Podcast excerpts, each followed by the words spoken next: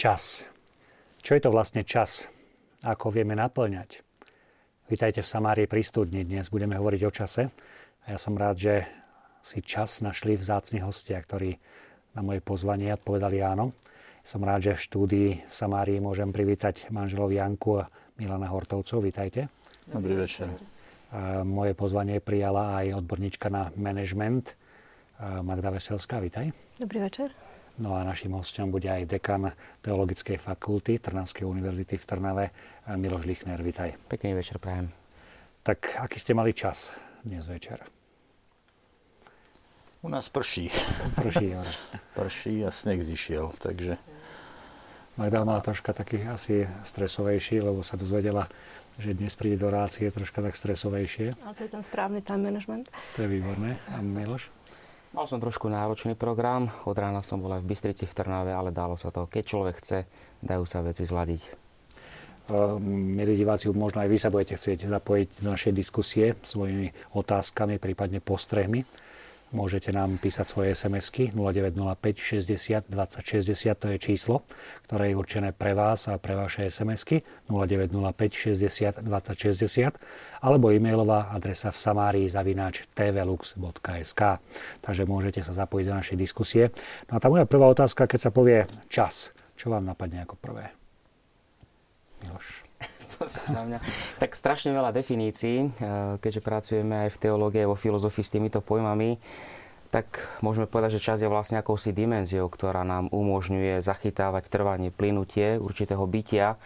Môžeme hovoriť o tom fyzikálnom vnímaní času, môžeme hovoriť o tom psychickom vnímaní času, ktorý poznáme asi najbližšie, kedy, povedzme, keď to povieme tak obrazne, takéto psychologické vnímanie času. Keď kňaz má nezáživnú kázeň 5 minútovú, tak ľudia si myslia, že to hodinu už káže. A keď má veľmi dobrú kázeň, tak môže hovoriť aj hodinu, ale ľudia si myslia, že to veľmi rýchlo prešlo. A ten čas stále prešiel rovnaký. Takže, Takže dúfajme, že naša relácia, hoci má 80 minút, preletí naozaj veľmi rýchlo. veľmi rýchlo. Magda, pre teba čas?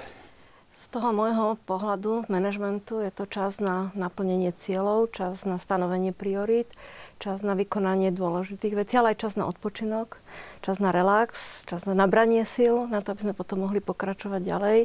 A ten čas je relatívny, tak jak hovoril eh, kolega, že jednoducho plinie pre niečo, plinie rýchlejšie, pre niečo plinie pomalšie.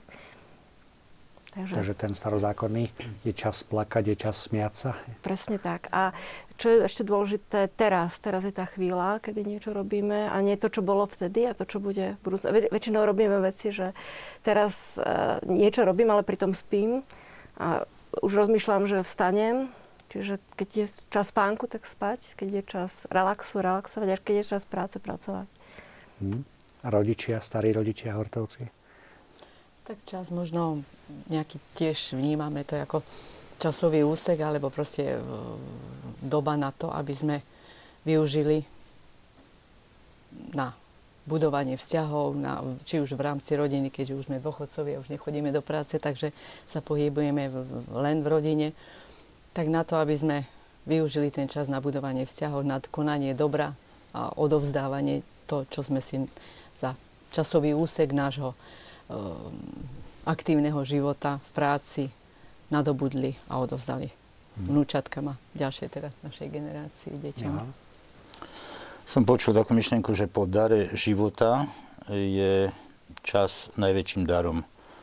Spomenul som si asi pred 8 rokmi, ma pozvali na ekonomickú univerzitu pri jednej slávnostnej chvíli vystúpiť pred akademickou obcov a vtedy som si nepripravil prednášku na tému e, ekonomických e, poučiek, ale podarilo sa mi im odprednášať takú úvahu na tému dar života, dar viery, dar slobody a dar poznania pravdy. A priznám sa, že vtedy som tam čas nezahrnul. A keď sme dostali s Jankou pozvanie do tejto relácie, tak som sa trošku musel nad tým zamyslieť a uvedomil som si, že pravdepodobne po tom dare života je najdôležitejší tento dar času, aby sme nad e, darom života, darom viery a dnes už aj darom slobody, na ktorý mnohí čakali, aby sme dokázali zaň poďakovať a ten dar poznania pravdy, aby sme si dokázali zaslúžiť. To... Opakujete častejšie mám čas alebo nemám čas? Čo je u vás častejšie? Jeden starý múdry človek hovoril, keď nemáš čas, tak si ho správ. Hmm. Ja vždycky hovorím ľuďom, ktorí hovoria, že majú problém s časom, nevedia si ča, nájsť čas na modlitbu. Vo Svetom písme nájdeme jednu zmienku v Apokalypse o niekom, ktorý hovorí, že nemá čas, preto sa musí ponáhľať. A to je diabol, pretože vie, že jeho dni sú zrátané. Tak hovorím, buďme iní a keď chceme, nájdime si ten čas na to, na čo je to dôležité. Hmm. Čo je? Keby som nemala čas, tak ti dneska neodpoviem, áno. Ono, tak ako hovoril zase kolega v zmysle toho, že naozaj keď chceme, tak si nájdeme čas na to, čo je podstatné, na to, čo je dôležité, čo v tam danom okamihu považujeme za hodnotné, to, čo, o čo nám stojí, za to ten čas venovať. Vyvíja sa to nejako, povedzme, v mladšom čase, alebo teda v mladšom veku, toho času bolo viacej, alebo bolo menej? Tak bolo to náročnejšie mm, časovo. Myslím si, keď sme boli mladší a keď teda deti boli menšie a keď tá staro... a chodili sme do zamestnania, teda do práce, tak e, určite to bolo náročnejšie na organizovanie si času. Lebo ten časový úsek, čo máme dnes k dispozícii a mm, je, proste je to veľa také jednoduchšie si ho zorganizovať, ako keď sme teda museli všetko sklbiť dohromady, aby sme to stihli, zvládli. A naozaj to bolo všetko len o tom a aj to, že odpoveď na tú otázku, či máme alebo nemáme čas, je v podstate asi o tom zorganizovaní si toho času, o tom, aby sme mali nejaký taký poriadok, systém v tom, čo chcem urobiť a najmä teda čomu venovať nejaký ten časový úsek. Takže teraz je to myslím, že jednoduchšie, ale dá sa to aj keď tých povinností, či pracovných, či rodinných je, je viac. Len treba si to nejako zmanéžovať. Hm. Milan, ty si zaprežila také hektické obdobia predsa na tom spoločenskom živote. Ako to bolo vyrovnávať sa takto s časom a nečasom? Zvykne sa hovoriť, že keď prídeš do dôchodku, tak budeš mať ešte menej času, ako keď si bol v aktívnom živote. Som sa zvyknúť dôchodcovia stiažovať. Áno, v tom hm, živote pred dôchodkom, respektíve vtedy, keď e, človek je v tej vyššej aktivite, tak som zvykol rozprávať. Nemám čas. Zvykol som sa pri tom pristihnúť, že som si aj nevedel veľakrát urobiť poriadok vo veciach, čo je menej dôležité a čo je dôležitejšie. Ale ten čas, ktorý nám je ešte daný, už v tomto veku, tak to vnímam ako naozaj dar na to, aby aj si človek urobil poriadok, aby si našiel čas na tie podstatné veci a na tie, o ktorých zrejme ešte budeme e, v tejto relácii rozprávať, v čom je vlastne ten dar ako výzva pre nás, ako s ním nakladať a tak ďalej. Nezvyknem už teraz tak často hovoriť, že nemám čas. Takže som rád, že ste si ten čas našli. E, Miloš, poďme teda e, troška do hĺbky. Z hľadiska filozofie, alebo z toho, ako je ponímaný čas. Na čo je viazaný čas? Čas je viazaný alebo na hmotu, keby sme povedali jazykom fyzikov, pretože tam potrebuješ hmotu, aby si mohol niečo merať, alebo je viazaný na pohyb, keby sme to povedali slovami Aristotela, pretože keď nemáš pohyb, tak vlastne nemáš čas. A vo väčšnosti teda čas nie je? Tam nie je čas, pretože čas sa viaže na náš časopriestorový, na, na, na náš e, život, na, vlastne na, túto, na náš celý kozmos, ktorý je na náš e, časopriestor. Mm. Kedy si človek tak prvýkrát uvedomuje, alebo kedy začne merať čas? Je aj toto známe, alebo kedy sa dostáva tým filozofickým úvahám o čase? Spôsob merania času je veľmi starý, tie najstaršie, povedzme aj slnečné hodiny, to má tisícky rokov pred Kristom, kedy vlastne už ľudia sa pokúšali merať ten čas rozličnými spôsobmi, pomocou slnečných hodín, pomocou iných materiálov, aby akýmsi spôsobom dokázali rozlíšiť to, čo hovorí Aristoteles skôr a neskôr to, čo bolo. Na Augustín potom vlastne k tomu pridáva aj prítomnosť ako asi taký najdôležitejší moment, pretože čas vnímame e, najviac v prítomnosti. V, te, v tom okamihu, kedy prežívam tú prítomnosť. Lebo potom je to už minulosť a potom je to ešte je to tá budúcnosť, ktorá príde. A celé je to potom viazané na našu pamäť, celé prežívanie času, pretože až si chceme niečo sprítomniť z minulosti, nejaké časové okamihy, tak vlastne si ich vyvolávame z pamäti z toho pohľadu dnešného človeka. My máme asi ten pocit, že žijeme taký rýchly čas. Myslíš, že ho mali ľudia aj v iných um, etapách uh, dejín? Rýchly alebo dynamický čas iste mohli mať, keď si mal obdobie stiahovania národov, tak tiež tí ľudia mali dojem, že čas plinie veľmi rýchlo, ale myslím si, že celé prežívanie rýchlosti času je vždy viazané na priority. Na priority, ktoré každý človek má a na ktoré racionálne alebo emocionálne naviazaný. A povedzme si, Akokoľvek máš plný kalendár, keď príde niekto, koho máš rád, na ktorom ti záleží, ten čas si pre neho vieš nájsť. Aj keď kratučký, ale vieš si pre neho nájsť ten čas. Myslím, že to je taká nadodená rukavica smerom na rodičov a starých rodičov. Je to tak? Myslím si, že e, v ponímaní času, keď vy ste začali tak e, trošku teologicky, áno, ťažko si mi predstaviť, že vlastne e, uplynutím vzťahu k tomuto svetu a k tomuto životu už vo väčšnosti čas nebude. Väčšnosť je väčšnosť a čas nebude. A práve preto je to asi aj pre nás výzva, aby sme ten čas, ktorý nám je tu daný, aby sme to dokázali využiť mm, v prospech e, toho, čo nám vlastne Kristus tu zanechal, že e, prišiel som na tento svet preto, aby som plnil vôľu toho, ktorý ma poslal.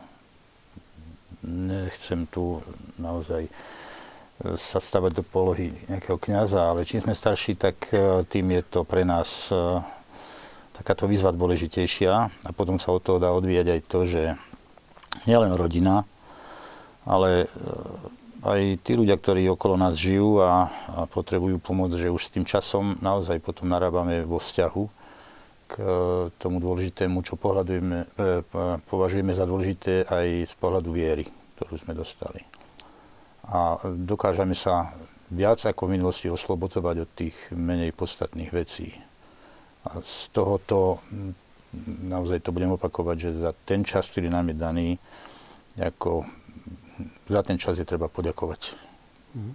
Robím ešte zaujala tá väčšnosť. Tá... Neviem si to predstaviť bez toho času. Skúsme tak popustiť úzdu tej fantázie, že čo to znamená žiť bez času. Žiť znamená vo väčšinej prítomnosti, vo väčšinom mm. okamihu, ktorý prežívaš. Tak by som odpovedal.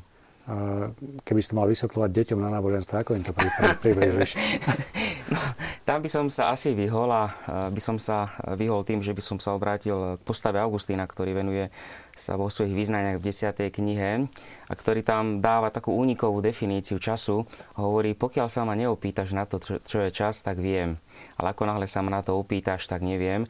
Ale pravda, aby sme aj my takto neunikali, čas je akési trvanie medzi tým, povedzme, medzi tým, čo poviem a medzi tým, ako zanikne moje slovo. Tak to sa dá merať. Mm-hmm. Keby sme veľmi jednoducho chceli. Magda, ty sa venuješ e, manažmentu, ale aj také špeciálnej časti toho manažmentu, čo je vlastne manažment času. E, potrebujú to ľudia? Určite áno, ale mali by v prvom rade začať od seba.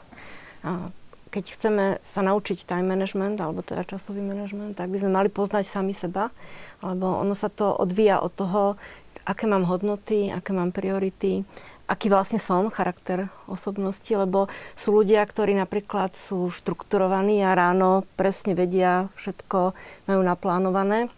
Zase sú ľudia, ktorí uh, sú spontánnejší trošku v tomto ohľade a uh, pre nich to naplánované nie je také dôležité pre nich je potom plynutie toho času a to, čomu sa venujú a rozhodujú v danom okamihu, čo je dôležitejšie. A toto je dôležité, aby človek poznal na sebe aby podľa toho nejako nastavil ten svoj časový manažment.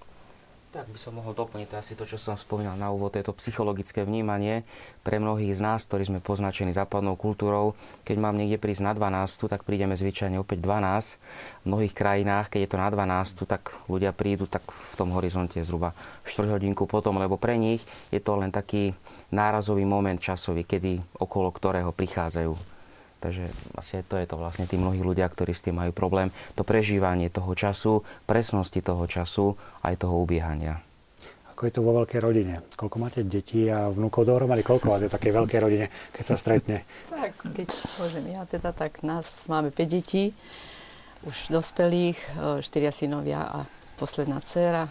Synovia sú ženatí a máme už o mesiac, už čakáme 10. vnúčatko tak sa im teda veľmi tešíme a e, je to ako, že e, by som trošku e, nad, nad, nadviazaná pani Magdu, keď že tá chronológia nejaká, proste sú ľudia, ktorí majú taký, ten, tak postupne zorganizovaný ten deň, aj, aj teda každý deň, alebo už týždeň, mesiac, rok a tak ďalej, ale najmä teda ten deň, a, alebo sú takí tí dobrom slova zmysle živelní ľudia, ktorí sú takí možno, možno áno, proste živelní a to, čo príde, re, re, operatívne viac menej riešia situácie tak e, toto už e, musí byť aj teda tá operatíva, ale skôr my už teda, aj keď sme dôchodcovia, a ja teraz som skôr taký typ, že aj v zamestnaní, že tú chronológiu. Proste musí, má, musí mať nejakú takú predstavu, čo, čo, ten, život, čo ten deň e,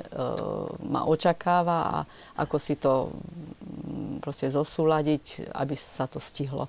A, lebo nemám rada stresy, aj keď samozrejme sa im človek nemôže vyhnúť. A myslím si, že toto je najlepší spôsob, ako, ako sa tým aspoň nejakým spôsobom eliminovať tie stresy, lebo nedá sa im samozrejme vyhnúť.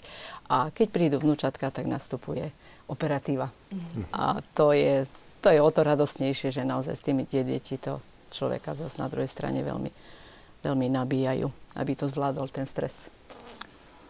Našťastie naše poznanie, ale aj aj skúsenosťou, e, to vidím teraz so vstupom času, že v hierarchii, keď si sa pýtal na rodinu, v hierarchii osôb e, dôležitosti, tak je naozaj dobre, keď e, sa človek naučí, že v prvom rade najdôležitejšie v čase, ktorý mi je daný, je moja manželka, je moja rodina. Pozorním na to, že sa to naozaj učíme celý život. Než by som si bol týchto akýchsi nepísaných pravidiel, ktoré sú naozaj najlepšie, čo človek môže v živote poznať, e, že som bol v nich doma. A aj keď e, je človek teda podnikateľ, alebo e, má povolanie ako je lekár, učiteľ a tak ďalej, tak toto by asi mal mať vždy na zreteli. Lebo ak si sa pýtal na rodinu, tak som presvedčený o tom, že mať čas na rodinu, mať čas na deti, na manželku, tak to sa stonásobne vráti. Pretože hm, dostali sme naozaj v minulosti od ľudí, ktorých na Pán Boh poslal do cesty, dobrých kňazov, ale aj za totality, keď sme ešte mali malé deti, tak sme vnímali, že čas, ktorý e, máme k dispozícii, a boli sme k tomu vedení, je predovšetkým prioritne treba venovať rodine.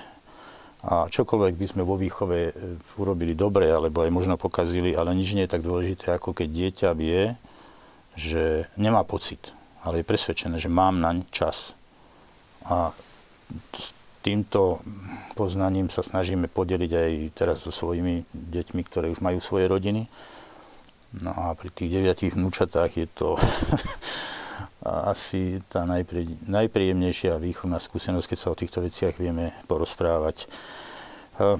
Je ešte jedna dôležitá vec, ktorú by som chcel pri tejto príležitosti povedať, že najdôležitejšie nie je to, čo sa deťom povie, ale čo sa v rodinách prežije. Ale myslím, že o tom ešte budeme rozprávať. Že to sa najviac zakoduje do, do génov detí, ktoré to potom používajú v svojich rodinách. A nehovorím to preto, že sme nerobili chyby. Dneskom sa na to pozerá človek úplne z iného pohľadu. Ale toto, keď sa chcem objektívne pozrieť na to, čo je rodina a čo vieme svojim deťom povedať, tak tá priorita rozdelenia času v prospech rodiny je naozaj najväčšia asi. Miloš, hovorí sa, že čas väčšinou vnímame ako chronos, teda tak ako si viackrát povedal, že vnímame to ako včerajšok, ako dnešok, ako zajtrajšok. Ale teológia pozná aj ten výraz kvality času. Ona ho nazýva, že kairos. Aký je teda rozdiel medzi tým chronos a kairos? Sveté písmo vlastne, alebo teda lepšie povedané, autory Svetého písma prevzali to klasické grécke delenie medzi tými dvomi pojmami, ktoré si hovoril chronos a kairos. Chronos je vlastne celkový čas, čas, ktorý plinie a z toho vlastne aj bol boh chronos, ktorý bol v tom panteóne bohov.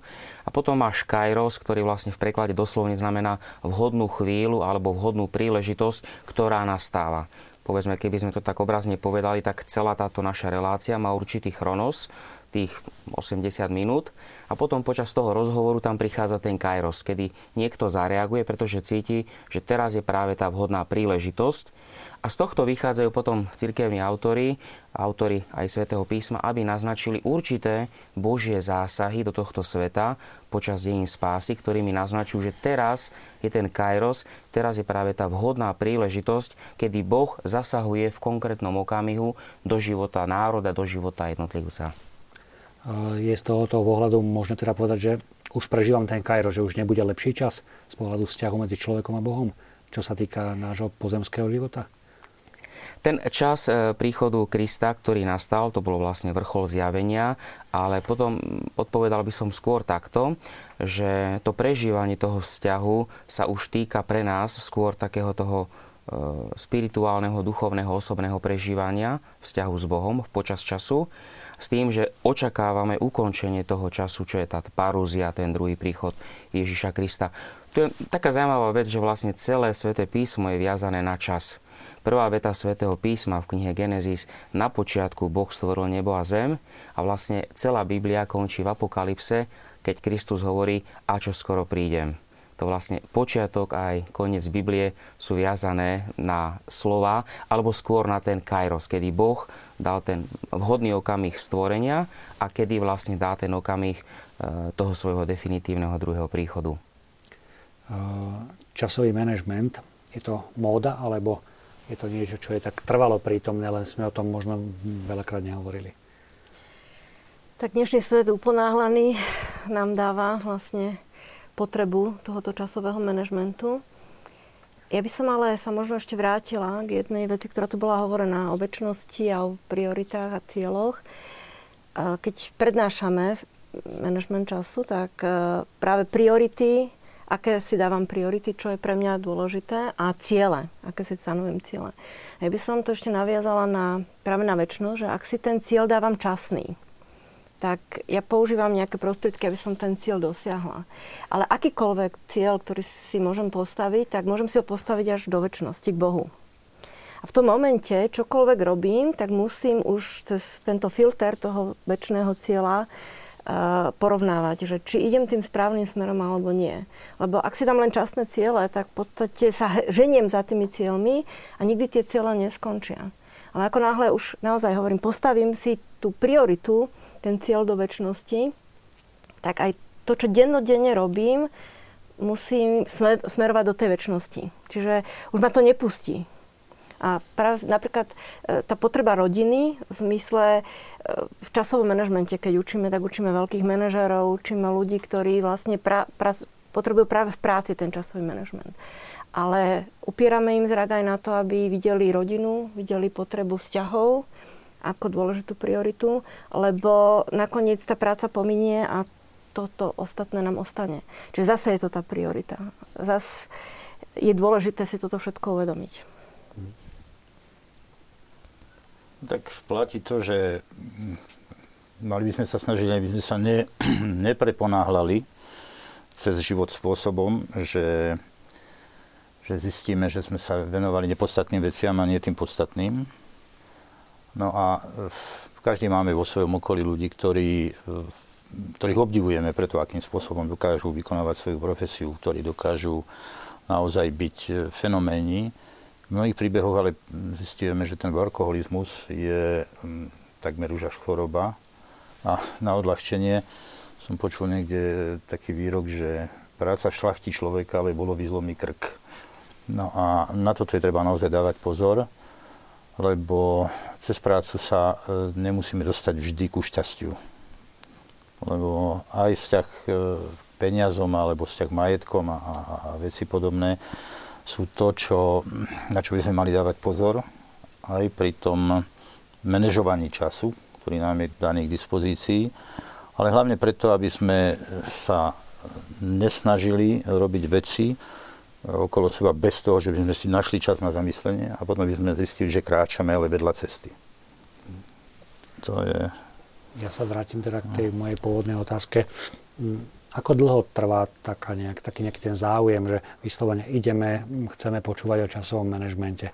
Je to naozaj nejaký taký nový fenomén, alebo je, je to už starší fenomén? No, ja učím už okolo 20 rokov a odkedy učím, tak tento časový manažment sme ako vzdelávali ľudí. Niekedy ľudia sa zastavia, aby sa naučili vlastne eh, aj ten čas manažment. Napríklad, eh, keď máme požiadavky o vzdelávanie, tak sú skupiny ľudí, ktorí majú veľký záujem o práve o, o časový manažment a dokonca ho v niektorých prednáškach dávam úplne na začiatku, lebo začíname manažovaním sami seba. A kto nevie manažovať svoj čas, tak sa hovorí, že nevie manažovať nič. Ale najdôležitejšie je to, čo som aj začala predtým, spoznanie seba samého. Že aké sú moje možnosti, aké sú moje cieľe, aké sú moje priority, aká som povaha. Vlastne s tým vlastne treba začať vôbec celkový manažment.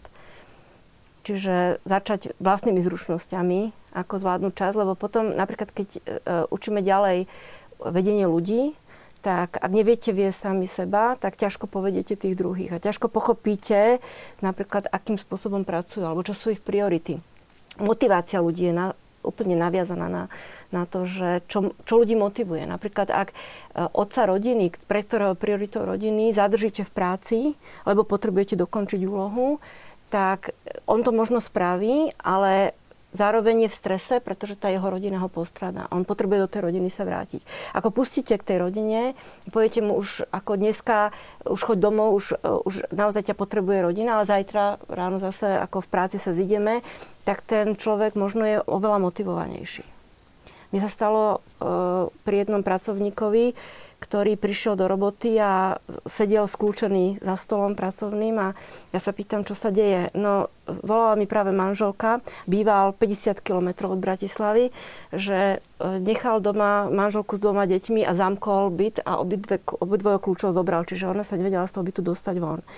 Pre mňa bola dôležitá rodina som povedala, teraz sa zbal, zober si robotu domov, choď domov, domov, pracuj doma, prídeš zajtra, pretože aj tak by si tu nič neurobil, pretože viem, že by sa stresoval nad tou rodinou, čo, čo doma robí a ja si to na svedomie nezoberiem. Čiže, a videla som, že on potom na druhý deň prišiel, mal urobenú prácu, ale jednoducho tá jeho priorita bola naplnená, čiže bol aj motivovaný by som mohol doplniť. Myslím si, že taký ten určitý time management máme v našej kresťanskej tradícii.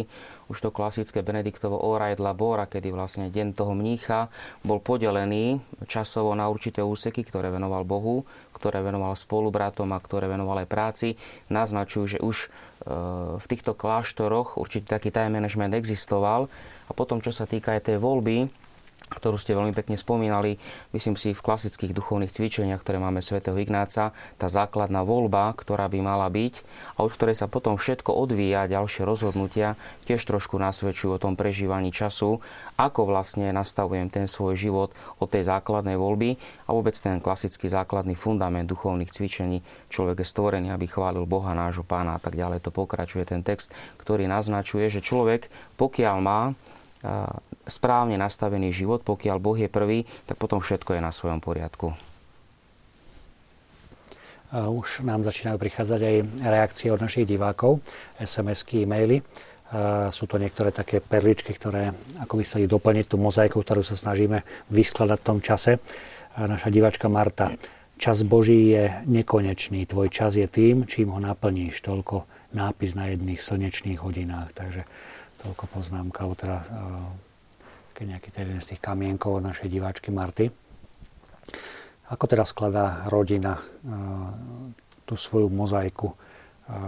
Kde tam, kde tam ráno prichádza to rozhodnutie, toto je dôležité, toto nie je dôležité? Prípadne rozprávať aj spolu o tom? Teda áno, aj teda tým, že už sme obidvaja doma, takže už máme aj viacej času na seba.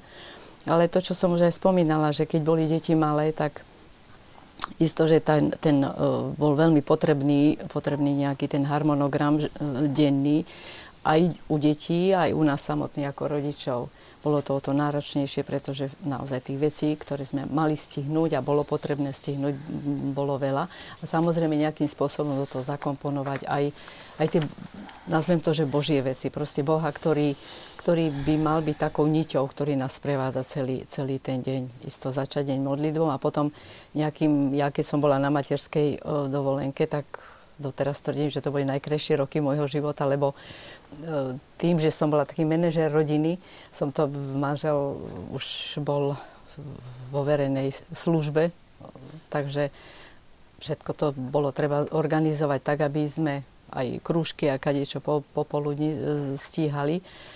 A už aj do, do detí sme e, taký ten harmonogram sa snažili nejakým spôsobom vštepovať tým, že začal školský rok, iný režim ako cez prázdniny, tak proste mali sme nejaký taký režim dňa, aj keď len orientačný, ale už do detí sme vštepovali, že naozaj ten poriadok, poriadok aj v tom chronose musí byť. No a e, teraz ráno si samozrejme vždy povieme, čo nás čaká. Máme tak ešte rozdelené, že útorok, stredu, štvrtok sa venujeme vnúčatkám. Takže pondelky, piatky zase máme také naše, naše záležitosti, tiež treba riešiť aj ako dôchodcovia, pretože ako manžel povedal, že naozaj, že som si myslel, že keď pôjdem do dôchodku, tak budem mať veľkoryso môcť používať čas, ale opak je pravdou. Ale dá sa to všetko, keď naozaj človek zapojí do toho Boha, keď zapojí svoju múdrosť a priority, to je, to je, to je dominantné. A keď boli deti malé, tak naozaj čas na uh, tých ostatných, myslím, priateľov, aj keď sme vedeli o sebe, tak toho času bolo veľmi málo. A musím priznať kajusne, že aj teraz, keď máme už vnúčatka, tak tiež máme málo času na priateľov, čo nám je ľúto, ale, ale samozrejme je to už aj oni majú také bab, babkovské a detkovské povinnosti, takže, takže už len tak krátkými telefonátmi zdieľame svoje skúsenosti, ale naozaj gro svojho času sa usilujeme venovať rodine, deťom a naozaj odovzdať im to najlepšie, čo v nás je. Ja sa musím pokorne priznať, že keď som odišiel z verejnej služby, tak ma manželka naučila chodiť ráno do kostola. A teda nie vždy sa mi to podarí, ale e, keď sa mi to podarí, tak potom ten deň e, prežívame trošku inak spoločne. No a ehm, keď si sa pýtal na to, aký je ten postup a tak ďalej vo vzťahu k nejakému režimu dňa, tak my už ehm, samozrejme sa snažíme len využívať tie skúsenosti a to, čo vieme, ehm, aj pomáhať, ale aj, aj stále ešte aj tým už dospelým deťom občas niečo povedať, keď vidíme, že to je dôležité.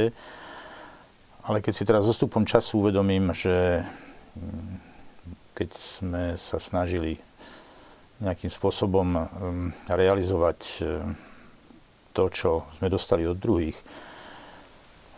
Spýtal si sa na tú rodinu. No, spomínam si na to, že um, je asi dôležité a podarilo sa nám to v rodine, nie posielať deti do kostola, ale chodiť s nimi. Nie povedať deťom, chod sa pomodliť, ale sa s nimi modliť. A s odstupom času možnosť na dobré knihy, ktorá je dnes, možnosť na dobré filmy, ktoré sa dajú dnes vidieť aj cez vašu televíziu, musím povedať, že v časoch, keď ešte e, my sme mali malé deti, alebo keď ešte len išli do toho tínežerského veku, tak e, bolo to ďaleko náročnejšie z pohľadu zabezpečenia tých, e, nechcem povedať, že pomôcok, ale tých pomocí, ktoré sme mali. Mali sme vtedy naozaj šťastie na kňazov, na dobrých priateľov. Prichádzali tie prvé filmy e, zo západu, ktoré boli poprekladané, ktoré sme hltali. A, a aj pri tom mále, ale sme dokázali si nájsť čas na to, aby sme treba s nimi z Biblie, ktorú sme mali e, obrázkovú doma jedinú, čítavali.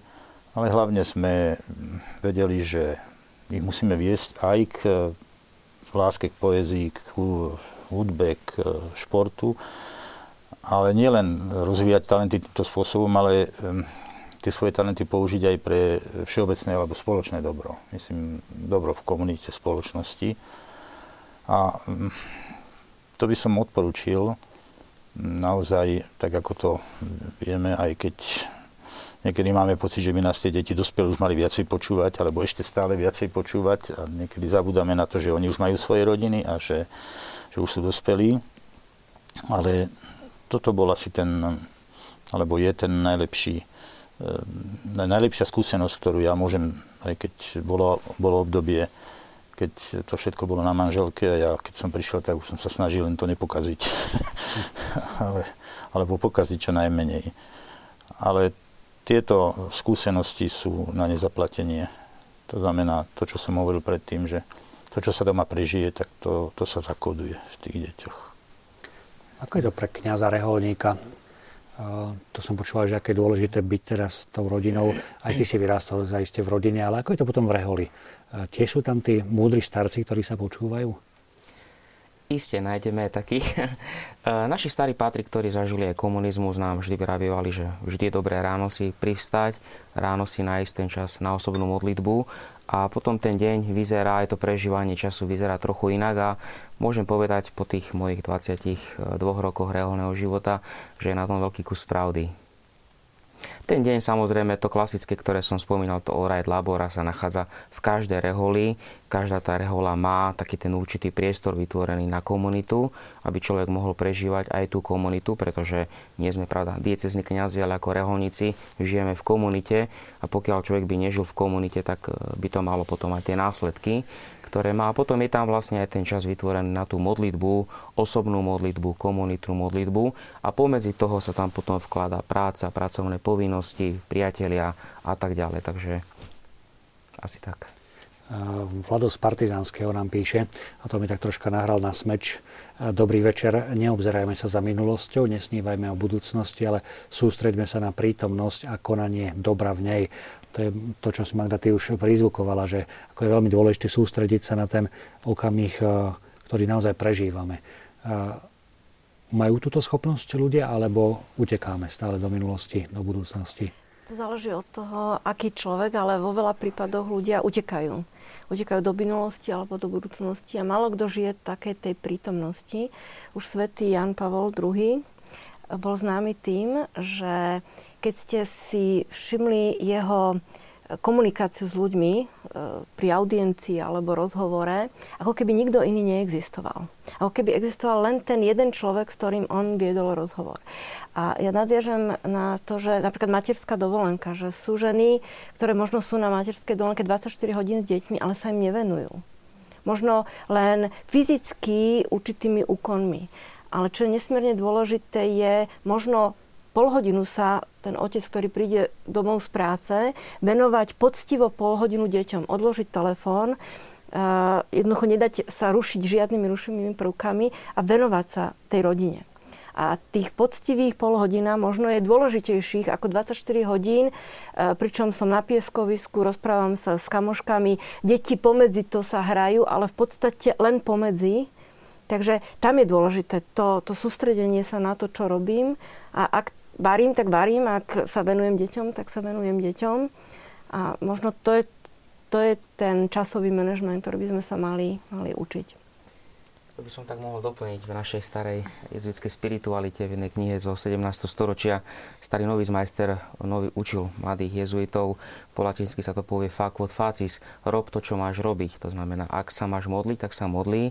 Ak sa máš venovať niečomu inému, tak sa venuj naplno tomu vlastne asi na doplnenie toho, čo prežíval teda aj svätý Jan Pavol II.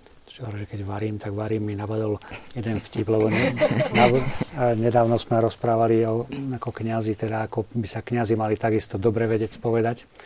A teda dvaja kňazi to nejak tak prehnali, boli dobre spolu, tak do rána hrali karty a potom teda jeden druhému sa chcel vyspovedať. A ten druhý ho teda veľmi tak napomínal tvrdá, on hovorí, neblázni, ak sme hrali spolu tie karty. Keď hrám karty, hrám karty, keď spovedám, tak spovedám. Takže asi to, toto bolo. No, e, relácia nám cvála, už polovičku máme za sebou. Ja možno by som teraz využil čas troška na takú jednu pieseň, kde tiež ten čas akoby cválal. No a hneď po nej sa dostane potom takým tým konkrétnym um, krokom, čo je to učiť sa dobre využívať čas a samozrejme aj k otázkam, ktoré k nám prichádzajú. thank you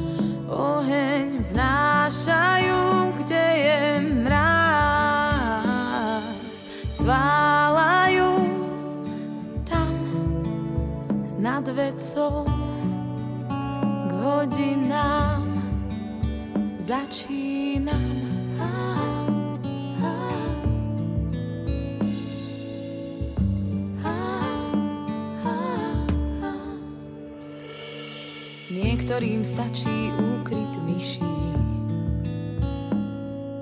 Nevedia, že je niekto vyšší, niekto vyšší. Iní sa chvália perím páva, ktoré však časom opadáva. Slobodu stále o vzťah prosím, v zrkadle sa už pýtam, kto si, toľko je zvierat, ktoré nosím. Aj konec válajú v nás, oheň vnášajú, kde je mráz. Sválajú tam nad vecou k hodinám, k hodinám.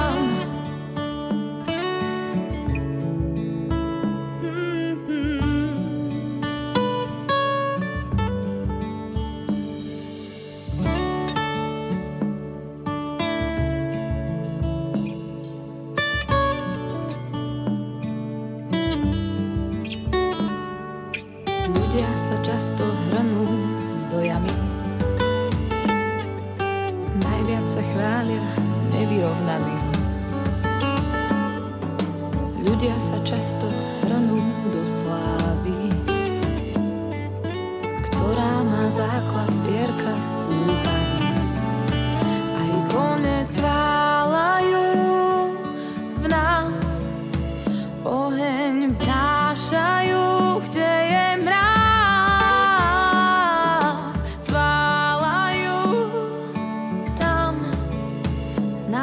vecou k hodinám začínam.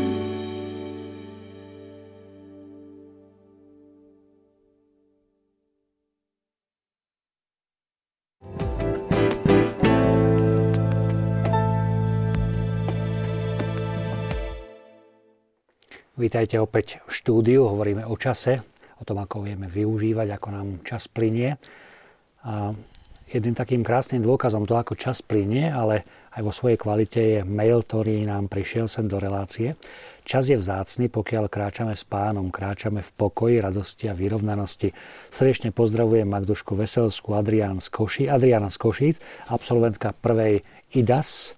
Magdy, ďakujem za všetko, tvoje prednášky mi veľa dali a posunuli ma. Takže vidíme, že jedna z tých prvých žiačok asi sa nám ozvala. Ďakujem pozdravujem. Tak ako teda vyzerá taká prednáška o časovom manažmente? Čo všetko sa tam taký poslucháč dozvie? Dozvie sa o tom, ako si stanovovať tie ciele a kam si ich má postaviť a aj o tom, že ak si dávam nejaký cieľ, tak mala by som si naplánovať nejaký prvý krok k tomu, lebo keď si dáme len ciele bez toho, aby sme urobili ten prvý krok, tak e, ťažko vykročíme tým smerom. Hovoríme o tom, že kto nemá cieľ, tak neexistuje cesta, ktorá by ho tam doviedla. Čiže preto sú dôležité ciele. A Dôležité je naplánovať si reálne ciele, také dosiahnutelné. Napríklad v časom manažmente učíme ľudí, aby si neplánovali deň na 160 pretože potom to spytovanie svedomia večer je ťažké. To nemáte šancu naplniť. A učíme ľudí, že ideálne je naplánovať si na 60%, pretože ďalších 20% vám prídu mimo voľné veci a 20% potrebujete na to, aby ste sa najedli, aby ste sa mm, osviežili, aby ste sa pretiahli, aby ste jednoducho nedokážete pracovať 8,5 hodiny, keď hovoríme o pracovnom čase, bez toho, aby som si vydýchol. Učíme o tom, že sú veci dôležité, sú veci naliehavé a učíme o tom, že veci nedôležité a nenaliehavé treba hodiť do koša. A dokonca niektorí ľudia majú vyhnívaciu zásuvku, keď e, napríklad prichádza nejaká pošta, tak dávajú to, že pokiaľ to nehorí, pokiaľ to nepýtajú, tak nechajú to vyhniť v tej zásuvke. To vyrieši samo. Vyrieši sa to samo. A dôležité je naozaj uh, poznať sám seba aj v zmysle nejakého svojho biorytmu, lebo už sme tu hovorili o tom, že dobre je ráno vstať, ale sú ľudia, ktorí, ja som napríklad ránne vtáča, jak sa hovorí, lepšie sa mi robí ráno, ale večer odpadávam už ako únavou. A zase sú ľudia, ktorí ráno, nech, sta, nech vstanem kedykoľvek, zobudzam sa o desiatej, tak uh, jednoducho vedia pracovať do druhej, do tretej v noci a vtedy možno majú najlepší výkon. Čiže preto som hovorila úplne na začiatku, že je dôležité poznať sám seba. A to spoznanie sám seba je aj o tom, že potom si plánujem v tomto zmysle, že či som teda spontánna alebo štrukturovaná. A podľa toho aj naplánujem si priority ciele a potom aj to využitie času je maximálnejšie. Čiže ako seba poznám a viem, toto som schopná, toto ma udržiava v poriadku, to sú tí štrukturovaní, ale napríklad poznám ľudí, ktorí sú úžasní tým, že sú spontánni. A dokonca mnohí svety boli spontánni, pretože spontánne vedeli zareagovať. Ale zase boli svety, ktorí boli štrukturovaní, že vedeli mať ten svoj poriadok a tým dosiahli tú svetosť. Takže to dôležité je to spoznanie. Keď sme prednášali manažment kňazom, tak napríklad sme v takej diskusii prišli k tomu, že kňaz sa venuje v spovedi ľuďom alebo vo farnosti ľuďom a mnohí kňazi mali naplánované výstavbu fary, ja neviem, dovezenie dreva alebo rôzne činnosti a teraz trpeli výčitkými svedomia, že sa venovali ľuďom, ale nestíhali všetky tieto činnosti. A my sme sa pokúšali tým ľuďom, kňazom, e, obrátiť myslenie, že vaša dôležitá úloha je byť tam pre ľudí. Vaša úloha nie je stavať faru. Na to sú robotníci, na to sú stav, stavby vedúci, na to sú iné profesie, ale vy to, že sa venujete intenzívne tomu človeku, by malo vás naplniť zadosť učinením, že toto je moja práca.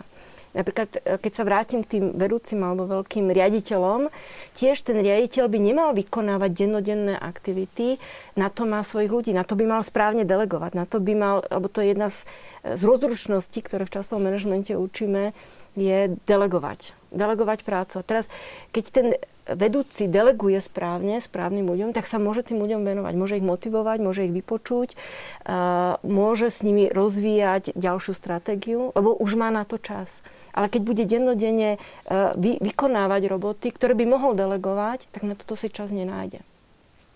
Takže to sú veci, ktoré napríklad učíme na manažmente. A základným je to, že manažment času je ako keby ste mali loď na mori a v podstate idete to, to, to veľkou, e, tým veľkým morom, to je vlastne tá cesta životom a vašou prácou, alebo teda aj celým životom. A to management času je, ako si viete nastaviť tie plachty, aby vás ten vietor uháňal alebo pomáhal vám ten, ten čas, aby vás viedol tam tým správnym smerom. Ak si ich správne nezastavím, tak ma to zmieta hore-dole po tej, po tej vodnej hladine. A niekedy sa to nedá. Niekedy ten, ten tlak je taký veľký, že máme čo robiť a niekedy treba zvolnúť tie plachty a radšej ísť meditovať alebo utiahnuť sa niekde, lebo by nás to prevalcovalo. Mm. No, zapojil sa aj jeden z kňazov, zdá sa. V rámci celoslovenského projektu sme mali dnes Svetú Omšu za život a rodiny. Som rád, že veľký počet veriacich si našiel čas na krížovú cestu i Svetú Omšu. Často aj dnes som im pripomínal splnenie veľkej povinnosti rodičov voči deťom. Mať čas pre deti. Čas na rozhovor pre duchovné veci na spoločnú zábavu, aby ich deti nevychovávala a nezabavovala ulica a internet. Nikto nedokáže deťom ukázať živú vieru tak ako rodičia. Nikto nenaučí deti využívať čas pre dobro časné i väčšie tak ako rodičia. Ale ani nikto nedokáže deti naučiť tak čas premárniť ako rodičia. Želám pekný večer a požehnanie pre využitie času v Samárii aj doma. divák Ivan. A, tak ako je to teda v tej rodine? Uh, hovoríme, a zdá sa nám také prirodzené, zrejme, že hovoríme o, o hodnotách, ktoré sú blízke nám, kresťanom. Uh, aká, aká váha u vás mala že, že vy ste vlastne boli vychovávaní ako kresťania a prípadne ste sa snažili odozdávať uh, tie hodnoty kresťanstva. Ja len krátko zareagujem na pani Magdu. Hmm. Veľmi ma to potešilo, čo som si tu vypočul, lebo e, my to máme doma tak, že e, Janka je asi ten štrukturovaný typ, lebo ona sa ráno zobudí každý deň pred šiestou. A, ale, ale z, z pohľadu toho, čo pani Magda povedala, a ja som si vždy myslel, že ja tým, že som ďaleko neporiadnejší, ale že viem byť taký spontánny a, a nevstávam ráno tak zavčasu vždy, ale viem zase večer potiahnuť a, a zase doťahovať veci. Uh-huh. Ale som si myslel, že mám mať e, pocit menej cennosti a teraz ste mi trošku pozbychli sebavedomie. Áno, k tej tvojej otázke, ehm, eh, my sa netajíme tým, že v, tom, v tých rokoch 68 až nejakých 73, keď pôsobili Salesiani v Novej Dubnici, ešte tá partia okolo Dončakanka, Šipkovského, Kajzera, tak eh, naozaj eh, vtedy sme pochopili, že napríklad Don Bosco nechal cez ten svoj život odkaz.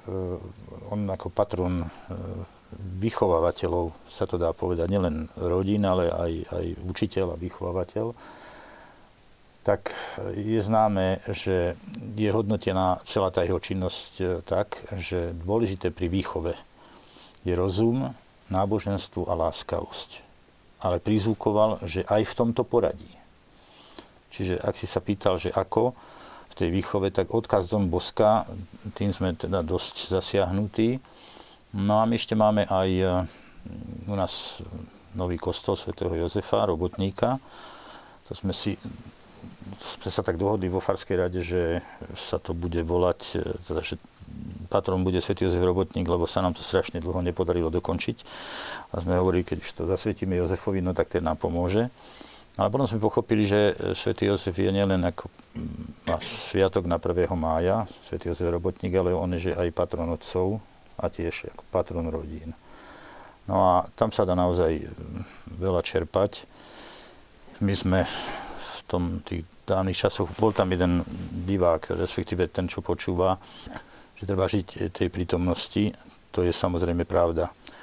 Len uh, nesmieme nikdy uh, uh, zabúdať na minulosť a keď hovoríme o čase, uh, zabudnúť na minulosť a nemyslieť na budúcnosť by bolo mm, asi chybou. Čiže áno, treba žiť prítomný okamih, treba ho žiť tak, ako najlepšie vieme, aj z pohľadu toho kresťanského, ale nemy, uh, zabudnúť na minulosť, lebo bavíme sa ča- o čase a, a v čase, a čas je predsa kontinuita, čo, čo sa týka ľudského života, teda minimálne od, teda od narodenia ale až po smrť, z toho, čo tu vieme ovplyvniť a pokiaľ ide o život národa, tak je známy ten výrok, že národ, ktorý zabudne na svoju minulosť, tak eh, si uvrží ešte raz, ale hlavne teda tie asi negatívne veci.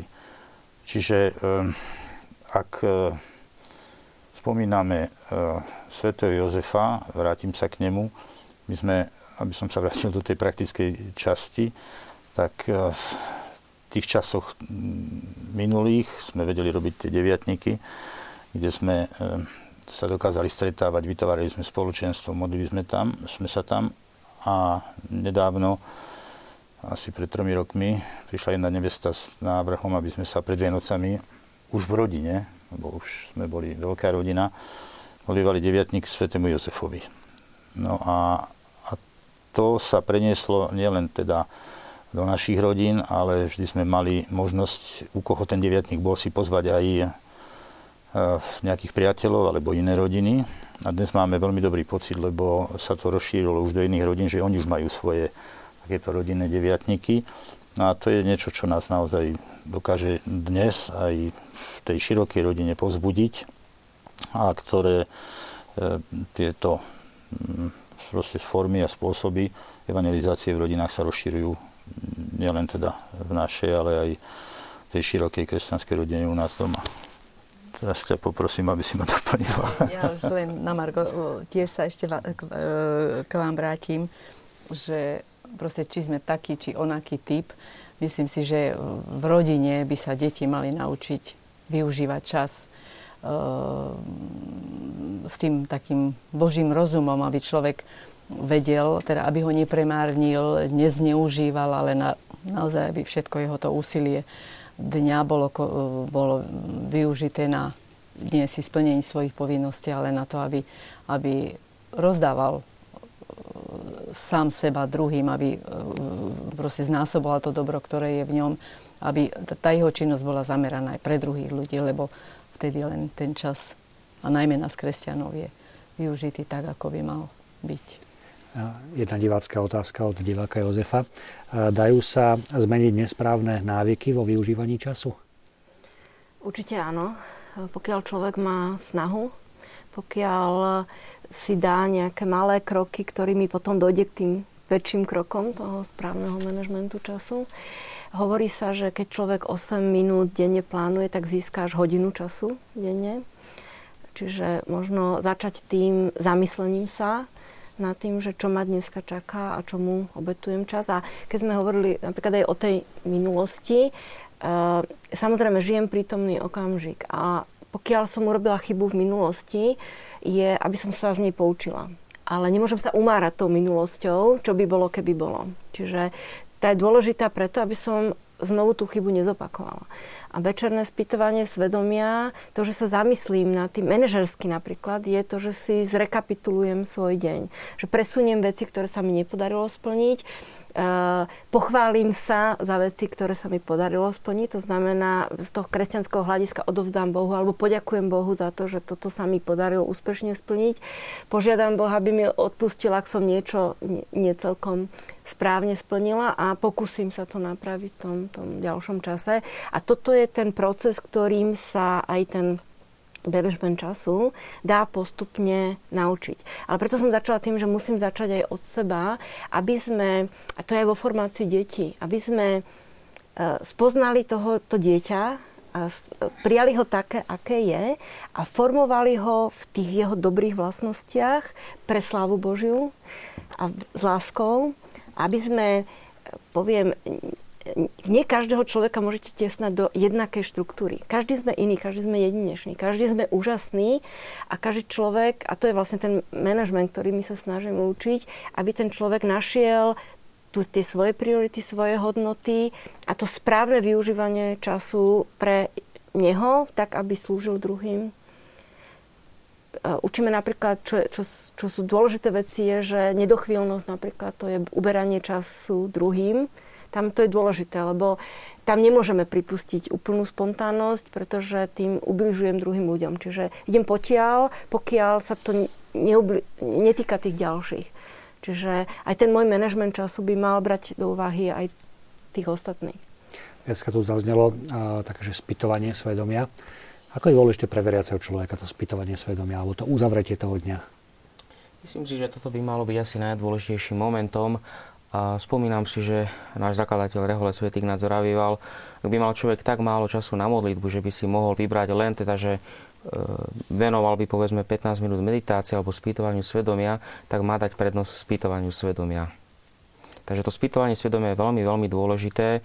Má to niekoľko bodov, ktoré vlastne ste už aj e, sama spomenuli veľmi pekne. Sa teším, že sa to takto využíva.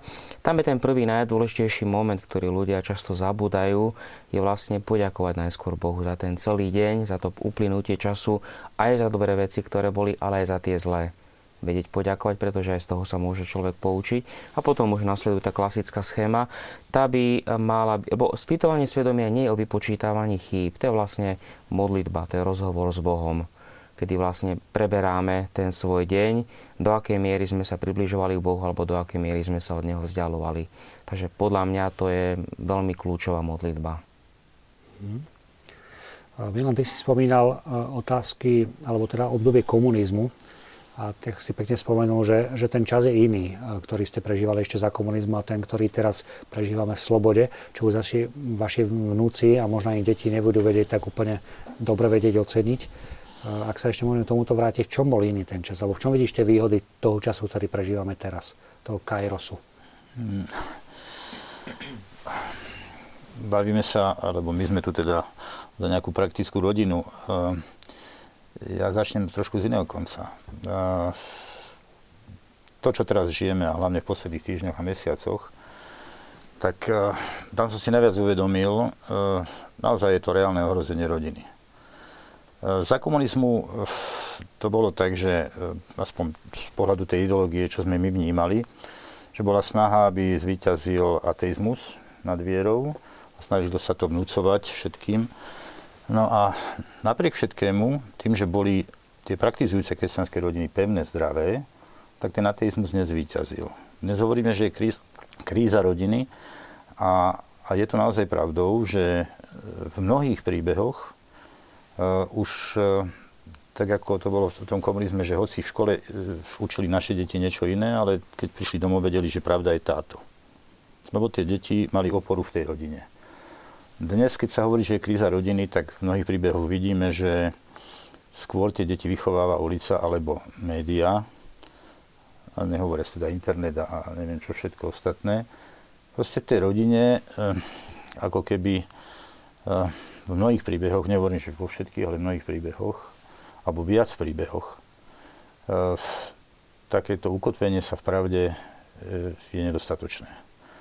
A plus, keď si uvedomíme tie útoky, ktoré sú teraz na rodinu, tak keď sa pýtaš, ako to vnímam z pohľadu toho, čo sme my žili a čo žijú naše deti, tak začínam mať pocit, že dnes je ďaleko väčšia výzva k statočnosti, čo sa týka ochrany viery v rodine a, a žitia podľa viery.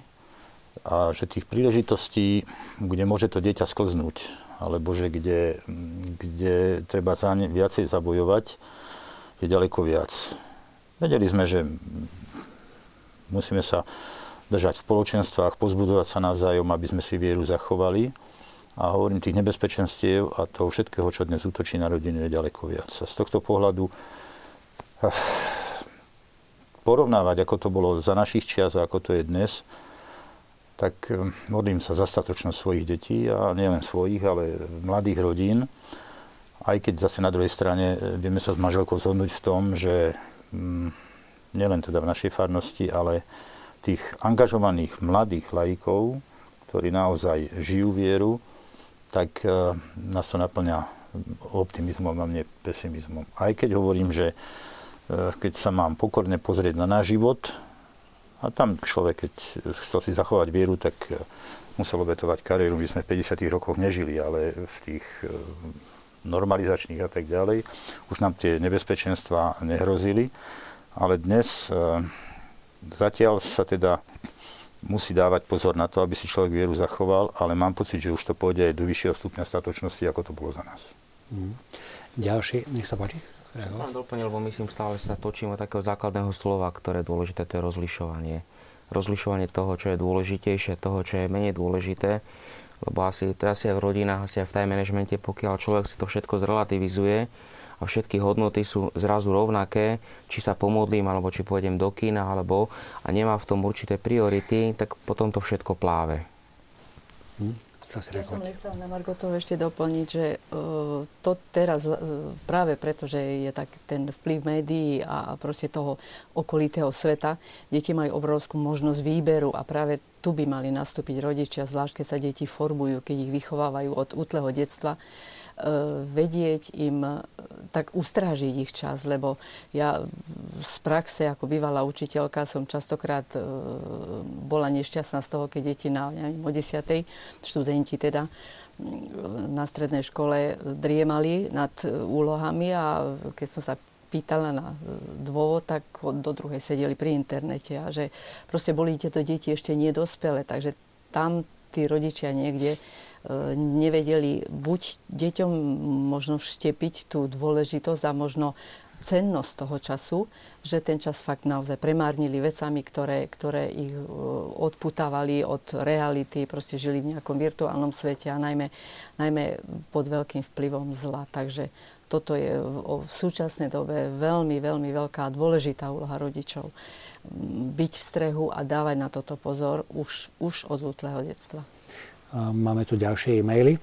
Martina. Pán dekan Miloš ovláda time management ukážkovo. Popri mnohých pracovných povinnostiach si vždy nájde čas aj na stretnutie so študentami na priateľský rozhovor, čo TFTU dáva veľké čaro. Pozdravujú študenti a ďakujeme. Ďakujem pekne. Dobrý večer. Kde sa ako rodič, ktorý nevie ísť príkladom svojim deťom vo využívaní času, môžem naučiť ho správne využívať a uvedomiť si, kde robím chyby. Ďakujem. S pozdravom Juraj z Bratislavy prihlásiť sa k vám. Alebo pozerať dnešnú reláciu. reláciu. Uh, určite existujú aj publikácie, ktoré hovoria o správnom time managemente, ale keď sa hovorí o rodičovstve, a vy ste spomínali, tak uh, ja som tiež ako máme aj deti a dokonca už aj vnúča. A čo je v dnešnej dobe na jednej strane je teda veľa tých rizik pre deti, ale na druhej strane ja zase to vnímam, ja som optimista. Ako. Ja vnímam veľa pozitívnych zase vecí, ktoré sa dajú. Napríklad tým, že sa roztrhla opona, že vlastne sme prešli do úplne iného režimu, tak sa obnovil scouting, ktorý sa nám v rodine osvedčil veľmi ako, ako spoločenstvo, ktoré dáva cieľ, dáva hodnoty, dáva priateľstva, dáva vzťahy. A vlastne možno toto je také že na, namiesto toho, aby som ako keby strážila tým deťom čas, ako ho využívajú, skúsme im ho naplniť niečím, čo má hodnotu. A samozrejme nie je to 100% garancia, pretože aj tam sa môže stať, že sa dostane na zle neviete, kde to dieťa. Uh, tam je naozaj venovať modlitbe Bohu, že to, to dieťa ide tým správnym smerom, ale hovorím, radšej skôr pozitívne naplňať. Naplňať jeho čas buď športom, čo my sme chodili, ako chodíme športovať, či už lyžovať, plávať, alebo jednoducho tráviť napríklad na turistiku s deťmi čas.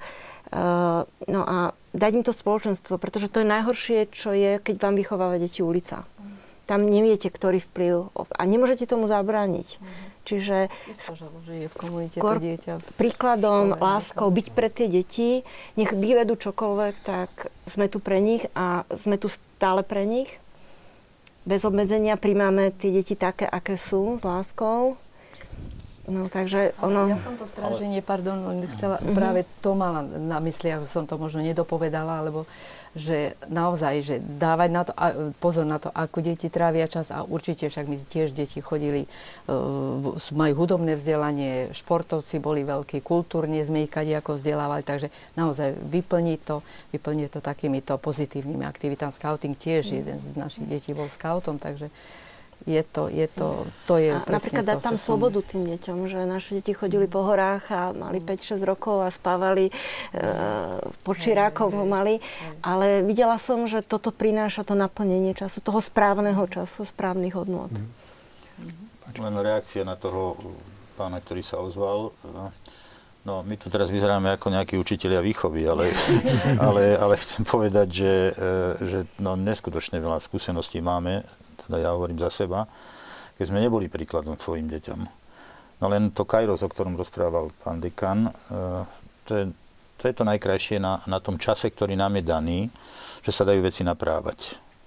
A treba dôverovať tomu, že keď to človek myslí úprimne, tak e, aj to, čo sa, dá, e, čo sa mnohokrát pokazilo, tak cez pokoru a cez uznanie si chyby a čím sme starší a čím máme staršie deti, tak už je to trošku inak. Ale keď boli tie deti malé a vedieť malému dieťaťu povedať, prepač, pochybil som, to bolo trochu ťažšie. Ale dá sa to a nech neklesá na duchu, pretože to naši spovedníci vedia, čo sme všetko pokazili.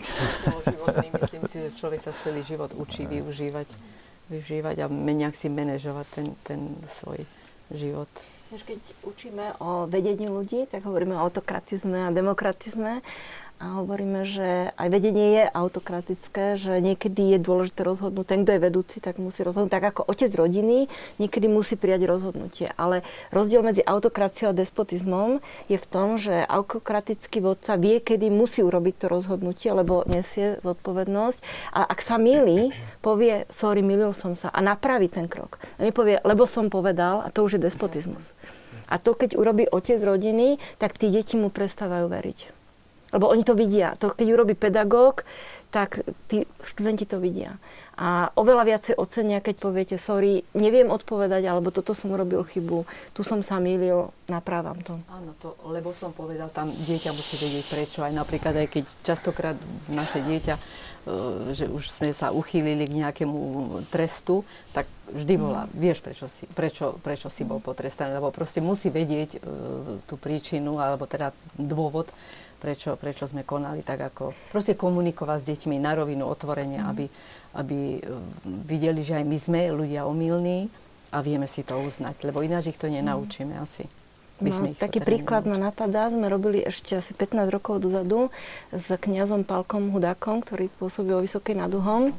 A, také cvičenie, že ja som mala na starosti rodičov a on mal na starosti deti. A sme e, dávali im takú aktivitu, že čo si vážia na svojich rodičoch, čo ako vnímajú ako negatívne. A zase toto isté robili rodičia, čo mhm. vnímajú negatívne a pozitívne na svojich deťoch.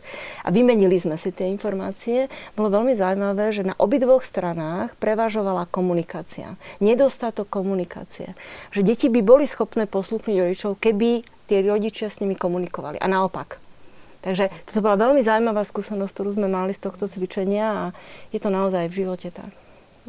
Hej, hej. Myslím, že tu zaznelo niekoľko takých momentov, ktoré nás aj posúvajú vlastne v tej celej debate. To je vlastne takéto rodičovské uh, vedenie k modlitbe, ale to je myslím to, to je asi to isté v osobnom manželskom živote, kde vlastne tí manželia sa navzájom podporujú tou modlitbou a potom aj to prežívanie spoločenstva, či v rodine, alebo povedzme v tom farskom spoločenstve. A vôbec tieto dve veličiny, ako sú umiestnené do toho time managementu toho celého dňa, či tam majú nejakú prioritu, alebo či je to len také niečo, čo veľmi rýchlo vysunieme, pokiaľ príde nejaký vnem, ktorý je zaujímavejší.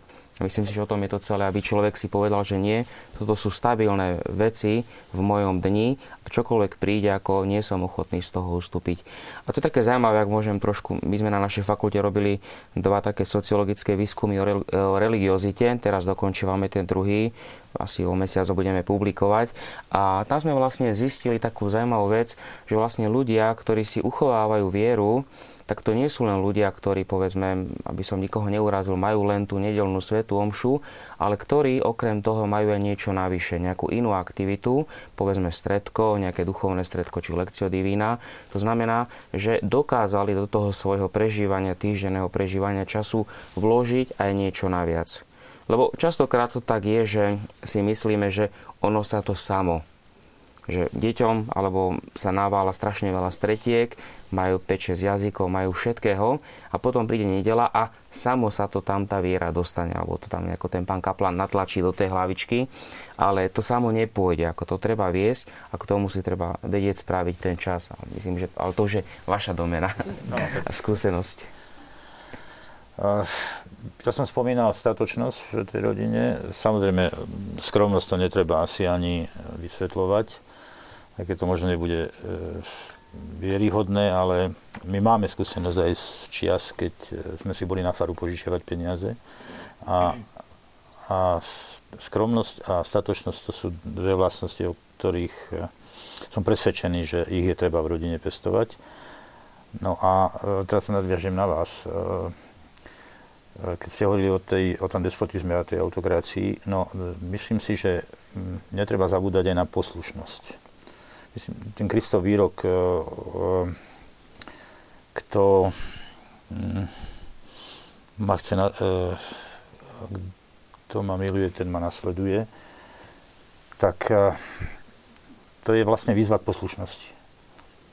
A viem, že dnes sa dosť diskutuje o tom, že akým spôsobom pri tej výchove, či byť dôsledný a vyžadovať poslušnosť, či sa tým nepotláča kreativita. Ak sme boli dôslední a žiadali sme od detí poslušnosť, samozrejme s láskavosťou, aj keď nehovorím, že, že vždy to tak bolo, ale eh, ani na tomto sme nikdy neprerobili a nemám pocit, že by sme boli nejakým spôsobom eh, pod, potláčali kreativitu u detí. To myslím, že, že tá výchova k tej dôslednosti, ale aj k poslušnosti, že má svoj zmysel. Čiže nemusia sa rodičia báť, že keď e, nedovolia deťom všetko, že, že tým ich nejakým spôsobom do budúcna ukracujú o, o nejaké ich talenty alebo vlastnosti, ktoré potláčajú. To nie, nie. Keď nastupuje komunikácia, vysvetľovanie, dôvod, dôvody a proste dieťa musí vedieť, alebo teda malo by byť informované o zámeroch rodičov a malo by teda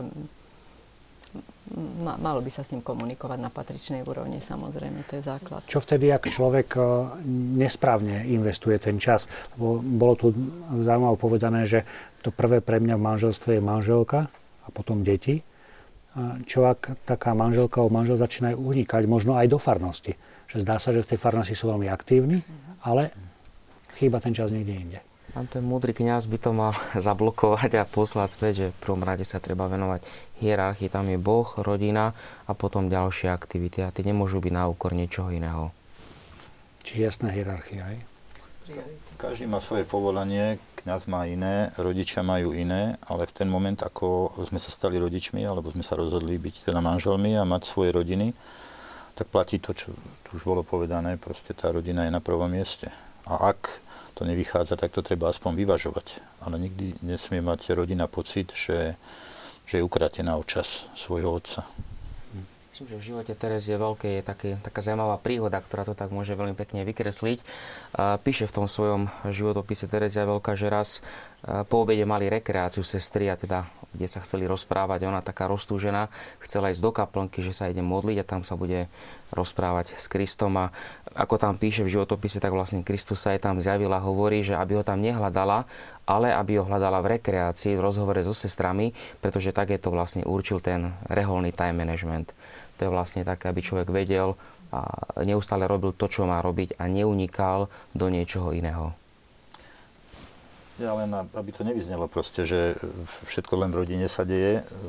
Zdravá aktivita je veľmi vítaná a dokonca si myslím, že e, vytváranie spoločenstva, minimálne teda vo farnosti, je naozaj veľmi e, dôležitá vec a zvlášť v tejto dobe a myslím si, že všetci sme církev, ale církvi, myslím teraz tej, ktorá je dosť napádaná, je treba už začať pomáhať vo farnosti. Nielen teda angažovanosťou v tých veciach, ktoré sa vo farnosti dejú, ale aj, aj akousi ochranou cirkvi aj pri verejných vystúpeniach, ale aj medzi tými najbližšími.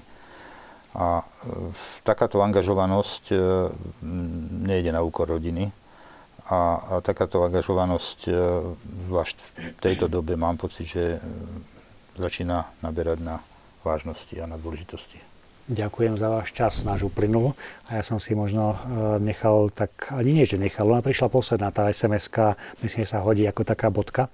Najlepším využitím života je láska. Najlepším prejavom lásky je čas. Najlepším časom na lásku je teraz. Takže ďakujem vám za vaše teraz a teším sa na stretnutie niekedy na budúce. Ďakujem ešte raz. Ďakujeme.